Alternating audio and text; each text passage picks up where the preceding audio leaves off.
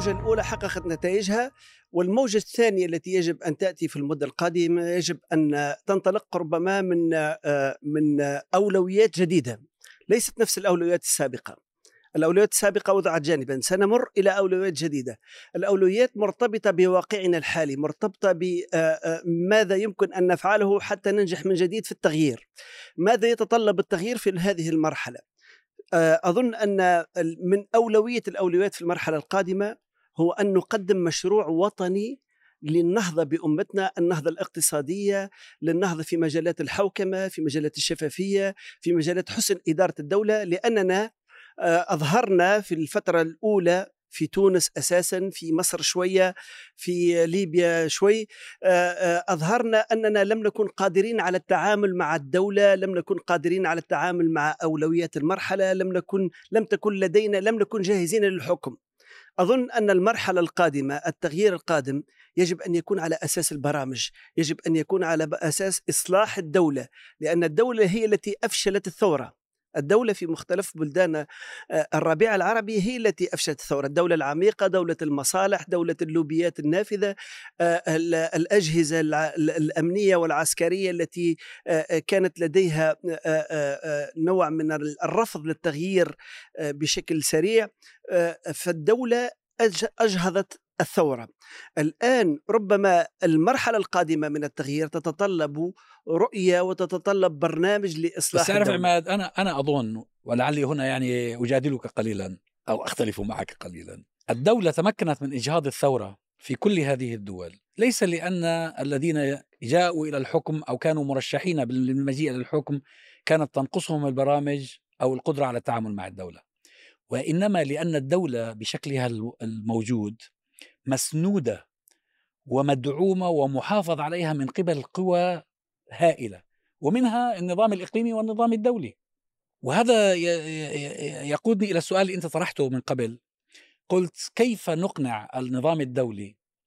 كيف نحمل النظام الدولي على احترام إرادتنا؟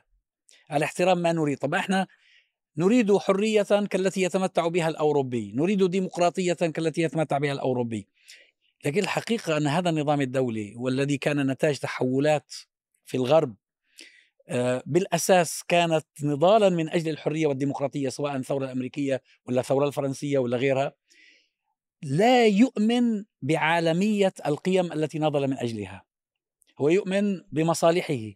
ولذلك هو آه، لا يهمه أن يعيش العربي في بلد ديمقراطي فيه شفافية وفيه نظافة. و... بالعكس بالعكس. لا يهمه بالعكس.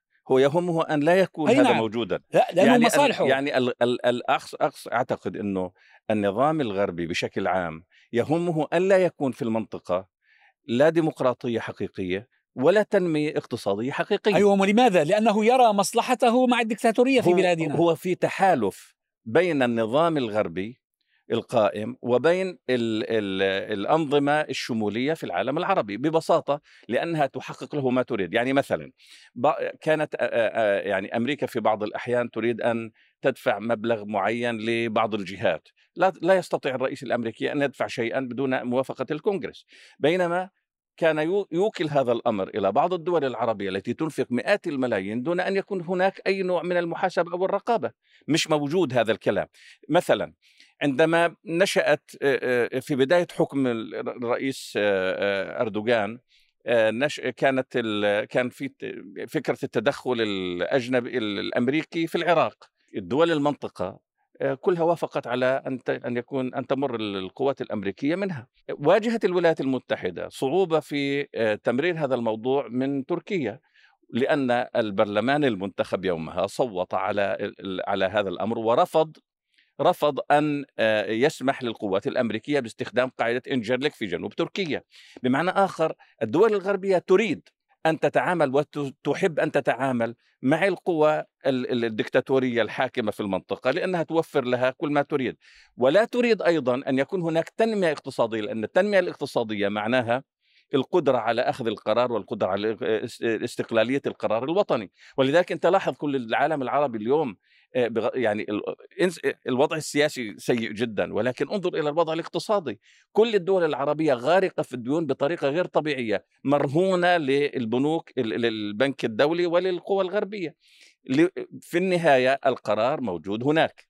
بمعنى آخر أنا بعتقد إنه زي ما قلنا قبل قليل الع- العالم الغربي القوى الغربية تريد أن تتعامل تحب أن تتعامل مع ال- ال- القوى الشمولية في المنطقة ولا تريد أي تغيير ومن هون كان ال- الربيع طب العربي. يعني معلش مرة أخرى يعني هناك من من هذا الخطاب تشعر أن هناك يعني حواجز مستمرة أمام التغيير، هناك دولة قومية غير مناسبة، هناك نظم مصلحية، هناك غرب لا يريد وهذا في الواقع أنا يعني نتفق في مجمل الصورة لكن تفاصيلها هناك مساحات لل يعني للضغط والفعل. يعني نبدأ من فكرة حقيقية أن الغرب لم يكن يريد تغيير في المنطقة وأن الثورات العربية حدثت بشكل مفاجئ وأن يعني أمريكا في مصر أو فرنسا في تونس فوجئوا بذلك.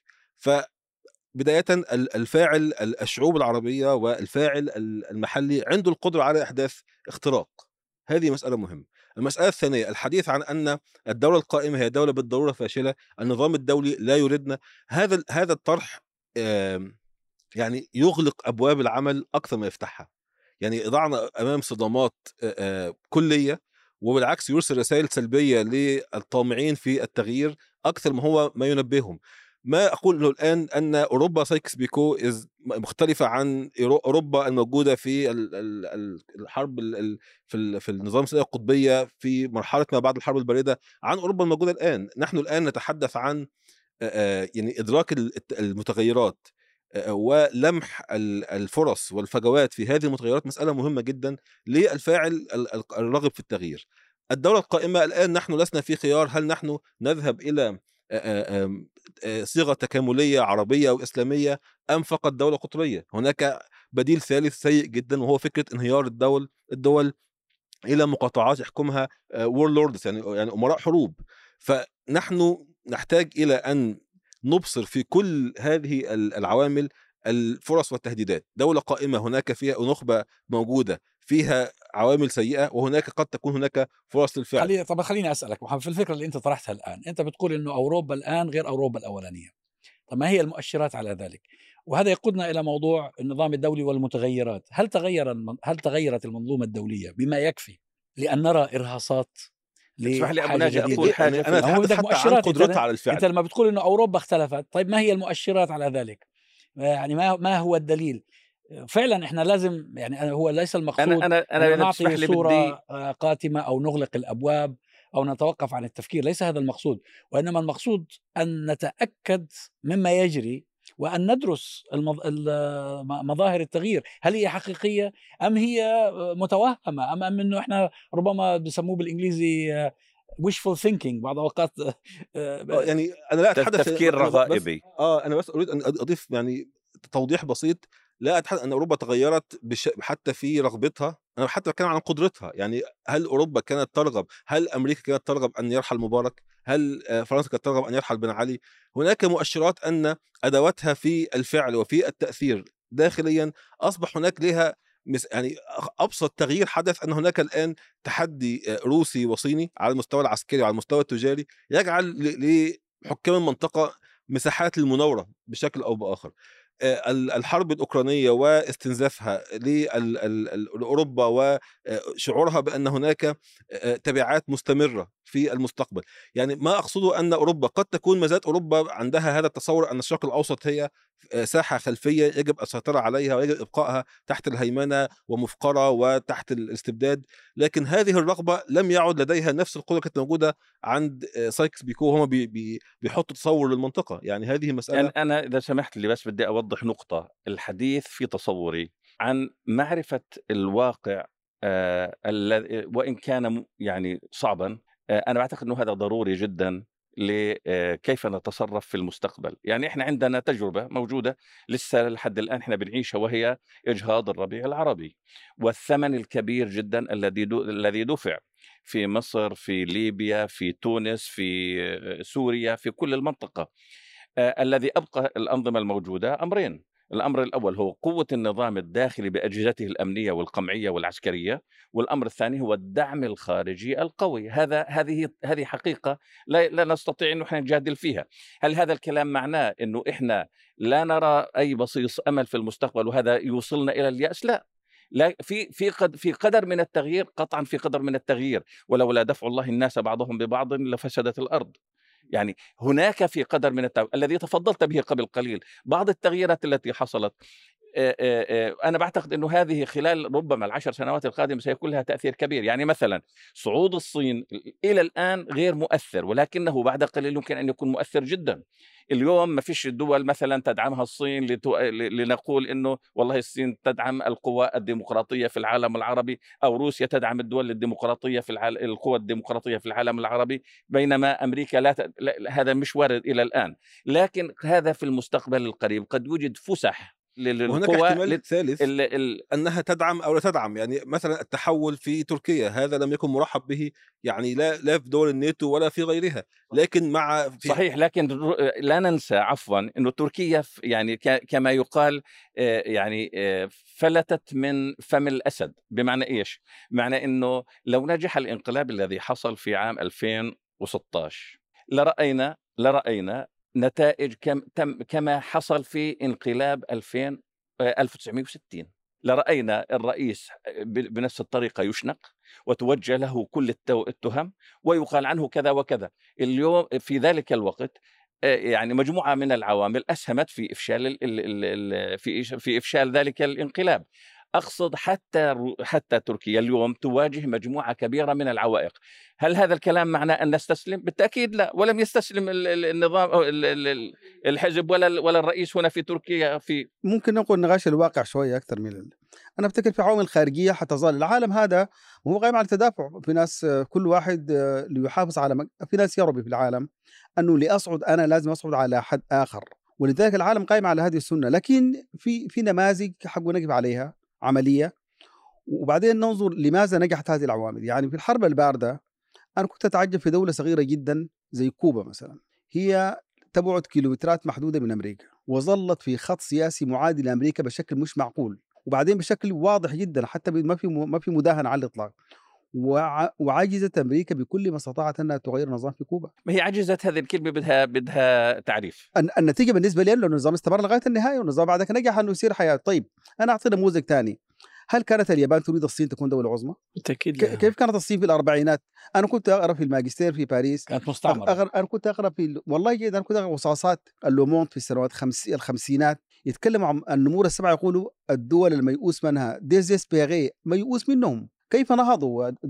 من لا شيء. فده نقول يا إخواننا النماذج العملية أمامنا أنه ممكن تكون في دول في حالة استعمار وانهيار اقتصادي وعدم تو... وما في رؤية سياسية واضحة وشعوب مغلوبة على أمرها لكن تأتي قيادة وتكون قيادة عندها الرؤية وتستطيع تقود المجتمع وتحدث حراك في المجتمع حقيقي ويلتف حول المجتمع وتعمل تغييرات. واخر نموذج مهاتير عمل هذا النموذج في ماليزيا. 23 سنة غيرت ماليزيا كلها يعني. دعني دكتور أقدم شهادة شهادة على الفترة التي تلت الثورة مباشرة في تونس.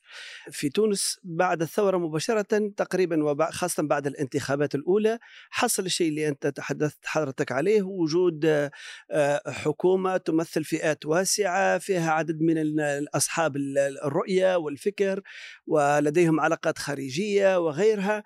ولكن لم تحصل لا النهضة المنشودة ولم تحصل إمكانية التغيير السريع في الشأن الاقتصادي وفي وفي بنية الدولة بالنظر لغياب مشروع واضح ورؤية واضحة بالنظر لعدم معرفة الدولة من الداخل وغيرها من من الأسباب الداخلية. لكن دعني أعود للجانب البعد الخارجي أو لدور لدور القوى الخارجية. ودعني أركز خاصة على القوى الغربية باعتبار لم يكن هناك تأثير لروسيا أو للصين على الربيع العربي في بداياته ولم يكن هناك تأثير يذكر أو حتى مواقف سياسية تذكر في تلك الفترة. الغرب كان هو الفاعل الرئيسي والغرب كان أنواع لم يكن غربا واحدا موحدا تجاه البدايات الأولى للربيع العربي. صحيح الجميع تفاجأ بالربيع العربي لكن الموقف تغير. أذكر هنا الموقف ال ال الألماني كان مختلفا عن الموقف الفرنسي ومختلفا عن الموقف الأمريكي، الألمان دخلوا مباشرة بمقاربة براغماتية في برامج إصلاح للدولة، في دعم للمجتمعات المدنية، في دعم الشراكات وعززوا التعاون بين المؤسسات وغيرها، ودخلوا ببرامج واضحة تهدف إلى إصلاح بنية الدولة. بقية الدول الغربية الدول الإسكندنافية كانت آه، مواقفهم لطيفة وجميلة ولكن لم يكن لديهم تأثير على أرض الواقع. المواقف الأمريكية والفرنسية كانت حسب آه، آه، التوجهات العامة في المشهد المحلي وحسب ميزان القوى المحلية. أعانوا قوى بعض القوى المحلية على حساب قوى ثانية حاولوا التأثير في الشأن المحلي وكان هناك حتى خلاف على الموقف داخل تلك القوى ذاتها داخل الأمريكان وداخل الفرنسيين. كان هناك خلاف بين موقف يقول هذه ولادة أمة ديمقراطية جنوب المتوسط يجب أن ندعمها و و ونتعامل معها كما تعاملنا مع ولادة الديمقراطيات في أمريكا في أوروبا الشرقية و و وغيرها وفي إسبانيا بعد الانقلاب وفي البرتغال وغيرها آه، كانت هناك أصوات تنادي ببلون مارشال بمخطط مارشال في تونس. وجنوب المتوسط لدعم ولادة أمة ديمقراطية حتى يصبح هذا النموذج ناجحا ويؤثر على بقية البلدان. لأن لا يجب أن نخ... آه، يختفي من أذهاننا أن الهدف الرئيسي للمشروع الغربي نظريا هو نشر الاقتصاد الحر والديمقراطية وحقوق الإنسان. في الغرب لكن ليس والحك... والحكم في الغرب. نعم. هذه نظريا نظريا صحيح. نظريا هذا الايديولوجيا إيديولوجيتهم هي هذه. ولكن لم ين... لم يقوموا بنشر هذه الإيديولوجيا في منطقتنا بالنظر لوجود هذا الصراع بين المصالح وبين القيم بين المدى القصير وبين المدى البعيد. المدى البعيد كان يفترض أن يدعموا نشأة أمة ديمقراطية جنوب المتوسط تنتشر وتصبح رقعة زيت تنتشر في إفريقيا وتنتشر في كامل المنطقة. وهذا يعني انتصار كامل ربما يعني نهاية التاريخ بمنطق فوكوياما معنى انتصار كامل للأطروحة الليبرالية الغربية القائمة على حقوق الإنسان وعلى الاقتصاد الحر. شوف هذا اللي ذكرته أنت من تباين مواقف الدول الأوروبية أو الغربية بشكل عام مثير للاهتمام. ليه؟ لأن آه، الفرق بين فرنسا وأمريكا من جهة وباقي الدول من جهة أخرى آه، أن فرنسا وأمريكا لها نخب موالية لها في دولنا ولها مصالح ولها ارتباطات عضوية فهي تريد أن تحافظ على هذه المكاسب ما تعتبره مكاسب آه، بينما دول أخرى مثل ألمانيا ربما تفكر بعقلية براغماتيه بحتة وإنه هذه المتغيرات يمكن فعلا أن يستثمر فيها وتكون وتؤدي إلى آه، نتائج إيجابية. آه، فعلا هذه الفروق موجودة. وهنا تأتي أهمية المتغيرات في المنظومة الدولية. يعني آه، أبو عبادة أشار إلى شغلة بتتعلق بأنه آه، صعود قوى ونزول قوى ليس المقصود ب أملنا ورجائنا بأن يحصل تغير في موازين القوى العالمية إنه تطلع قوى دولية تدعمنا. مش هذا المقصود. وإنما المقصود أن تتغير علاقة المنظومة الدولية بمنطقتنا لأنه هي ما زالت قائمة بالنسبة للدول المتنفذة اللي هي أمريكا وبريطانيا وفرنسا بالذات من الجهة الغربية ما زالت نفس عقلية المستعمر السابق. ما زالت. على كل حال أنا بعتقد في موضوع الربيع العربي أنه تأثير النظام العربي كان أكثر من تأثير الدول الغربية. في في إجهاض الربيع العربي.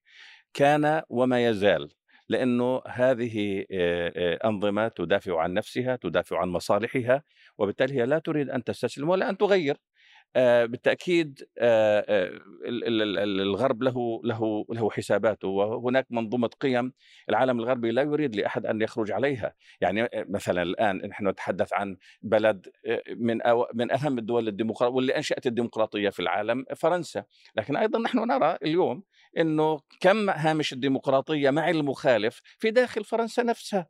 فكيف به خارج خارج فرنسا؟ في لفت انتباهي إنه في الحكومة التركية الجديدة التي أعلنها الرئيس آه، آه، منذ أيام آه، في وزيرة شؤون الأسرة هي ولدت في بروكسل ودرست هناك وكانت عضو في البرلمان الأوروبي وكانت أول محجبة في البرلمان الأوروبي ربما وآخر محجبة لا, لا أعلم إذا كان في محجبات في البرلمان الأوروبي. ولكن لأنها رفضت تعريف فكرة تعريف يعني المشكلة الأرمنية على أنها يعني تطهير عرقي جينوسايد. رفضت قبول هذا التعريف فصلت من حزبها تماما وبقيت فترة ك ك يعني عضو مستقل.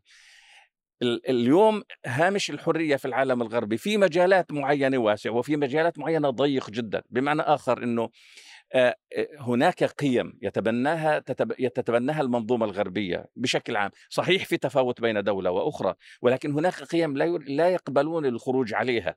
هذه المشكلة المشكلات مشكلتنا إحنا معهم إنه في كثير من الأحيان يريدون أن يطبقوا علينا نحن حتى في بلادنا هذا المنطق. منطق اليوم مثلا عندك أنت أكبر أكبر آه، في تصوري تحدي نواجهه اليوم إحنا في العالم الغربي في بريطانيا في أمريكا في آه، تحديين اساسيين التحدي الأول هو تعريف اللاسامية الأنتيسيميتيزم. هذه قضية اليوم مفروضة فرض ما لها علاقة بال ما لها علاقة بال بال بال بال بال بالحرية وحريه الفكر وحرية الرأي. والأمر الآخر موضوع الشذوذ. هذا موضوع اليوم العالم الغربي المنظومة الغربية بالإجمال لا تتسامح فيه. ففي أقصد أنا في قيم في المنظومة الغربية رغم الديمقراطية فيها يريد أن يفرضها عليك فرضا وبالتالي هو يعتبر إنه أي أحد يشذ عن هذا عن هذه القيم ينبغي أن لا يكون له وجود في في في, آه في المجال السياسي. هم انتقائيون في ذلك يعني هو يريد أن يفرض قيم معينة والقيم الأهم آه، والأجدى آه، لا يأبه بها. لكن طبعا الكلام اللي تفضلت فيه أنت أنه في منظومة عربية هي التي أجرت الثورات العربية. طبعا بالتأكيد يعني هي المبادرة جاءت من داخل المنطقة العربية. يعني لولا أن الإمارات والسعودية بالذات ألحوا على الغربيين بأن هذا القادم خطر علينا جميعا. وكانت الوفود آه، لا تتوقف عن المجيء إلى العواصم الغربية يقنعونهم. كان الأمريكان وبعض الدول الأوروبية الغربية كان لديهم استعداد للتعايش مع القادم.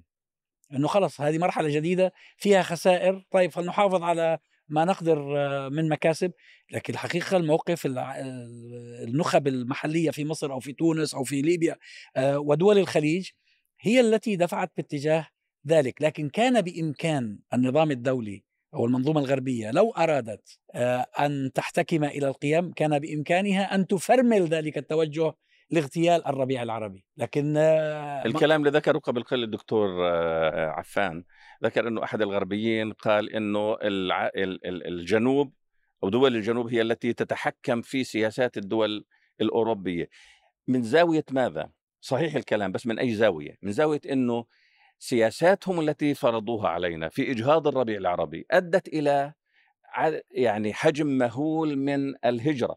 عدد كبير جدا من الناس اليوم اليوم للأسف البحر المتوسط الذي يفصل أوروبا عن شمال إفريقيا والشام منطقة سواحل الشام هو صار زي مقبرة مقبرة عربية عمليا. فالسياسات التي اتبعوها في المنطقة من إجهاد الربيع العربي أو التي دعموها في المنطقة العربية أدت إلى هروب أعداد هائلة من الناس و يعني رغم المخاطر الكبيرة جدا إلى العالم الغربي هذا أدى إلى ماذا؟ إلى نشوء يمين متطرف في كل في كل أوروبا. أنا فقط أريد أن أذكر إنه في التسعينيات بالانتخاب المباشر والحر في في في النمسا تم انتخاب الحزب اليميني زعيم الحزب اليمني ليكون المستشار مستشار يعني بمعنى رئيس الوزراء في النمسا. الدول الغربية رفضت هذه الانتخابات رفضت هذه النتيجة وأصرت على أن يورك هايدر كان اسمه فيما أعتقد وأصرت على أنه يجب أن يستقيل واستقال ورفضت نتائج الانتخابات كليا ورفضت مشاركة الحزب هذا في في في في حكم النمسا. اليوم اليوم معظم وهذا تغير مهم أو تغير خلي دعوني أسمي مؤثر جدا. اليوم عدد كبير جدا من الدول من الدول الأوروبية إما يحكمها اليمين أو يشارك في حكمها أو يشكل المعارضة الرئيسية ويمكن أن يحكم في أي لحظة. هذا له تأثير كبير. صحيح علينا نحن في رفض يعني المهاجرين وفي الإسلامفوبيا وفي مؤقتا مؤقتا في التحالف بينه وبين اللوبيات الصهيونية. صحيح. لكنه على المدى البعيد يشكل خطر حقيقي على أوروبا على وحدة أوروبا واستقرار أوروبا وهذا يذكرني في الحقيقة بفترة العشرينيات والثلاثينيات من القرن الماضي اللي كان فيها صعود بالانتخابات للأحزاب اليمينية التي حكمت في ألمانيا وحكمت في آه، إيطاليا وحكمت في الدول الأخرى ولكنها في النهاية كل فريق هذا فكره يقوم على ماذا؟ يقوم يقوم على أن شعبنا وبلدنا هو الأهم وهو الأول وبالتالي الألماني بيقول ألمانيا اولا والفرنسي بيقول فرنسا اولا والإيطالي بيقول إيطاليا اولا وبالتالي هو ليس مع فكرة الاتحاد الأوروبي نفسها ولا يعني وبالتالي هذا يمكن أن يولد تغييرا إيش تأثير هذا علينا إحنا أنا بعتقد إنه هذا في النهاية قد يوجد فرص للتحرك لأنه أيضا الاختلاف زي تفضل الأستاذ قبل قليل قال إنه الدول الموقف الأوروبي لم يكن واحدا وبالتأكيد هو دائما ليس واحدا الدول مختلفة ولكن أيضا هذا قد يوسع الشقوق فيما يمكن أن يسمى بالنظام الدولي ليكون للمستضعفين في العالم ونحن منهم مجال للتحرك وربما ربما تحقيق تطلعاتهم في الحرية والاستقرار. نعم، يا استكمال لكلام حضرتك يعني أنا أظن إن أكثر حاجتين نتج عنهم الربيع العربي فيهم شيء إيجابي. أول حاجة ذكرناها اللي هو التحول في الوعي والقيم عند الشعوب العربية وثقتها بنفسها. ثم أن هذه الرسالة وصلت إلى القوى الديمقراطية في أوروبا. لا يمكن أن تنعم بديمقراطية وانت تعبث بالدول الأخرى ويعني كل ما تفعله سيكون له رد فعل داخل أرضك صعود اليمين ليس فقط في أوروبا أيضا كمان في أمريكا. لم تعد الديمقراطيه مسألة إحسان تقوم به القوى الأوروبية في الشرق الأوسط من أجل يعني تبييض الوجه. أصبحت قضية حقيقية تؤثر على الأوروبي في في في بلده بصعود القوى اليمينية والشعبوية. ولهذا نحن الآن نحن يعني أظن المتغيرين دول متغير أن هناك خبرة وتراكم وعي وثقة عند شعوب المنطقة بعد تجربة الربيع العربي. ثم هناك شركاء أو حلفاء محتملين في في أوروبا ليست حكومات أقصد قوى يعني ديمقراطية في أوروبا. رأت أن سكوتها أو تواطؤها في العبث بالربيع العربي داخل داخل الشرق الأوسط دفعت ثمنه في أرضها؟ مع صعود هذا الخطاب اليميني الشعبوي. بس هاي القوى الديمقراطية لا تكاد تكون موجودة حقيقة. آه الآن هي أكيد في في مراحل يعني إحنا ما بنلمسها يعني ما في كلام بينهم حول أكيد هناك هيمنة الآن على ال ال يعني يمين الوسط واليمين المتطرف. الآن أوروبا تقريبا يعني يهيمن عليها إما يمين وسط وإما يمين متطرف. لكن أظن في خبرة القوى الديمقراطية في أوروبا رأوا أن مرة أخرى أن ما يحدث في الشرق الأوسط سواء بسبب الهجرة سواء بسبب حتى بصعود الداعش والتنظيمات المسلحة جعل هناك يعني إذا يعني حدث هناك موجة من تصاعد الراديكالية في المنطقة العربية بسبب انتكاس الربيع العربي. إذا نجحت القوى الديمقراطية والقوى الإسلامية في إقامة نظم مستقرة وفيها يعني قدر من الحريات وقدر من التنمية هذا كان سي يعني يمتص هذه الموجة من الراديكالية. أيوه هو هذا تفكير منطقي لكنه غير موجود على أرض الواقع.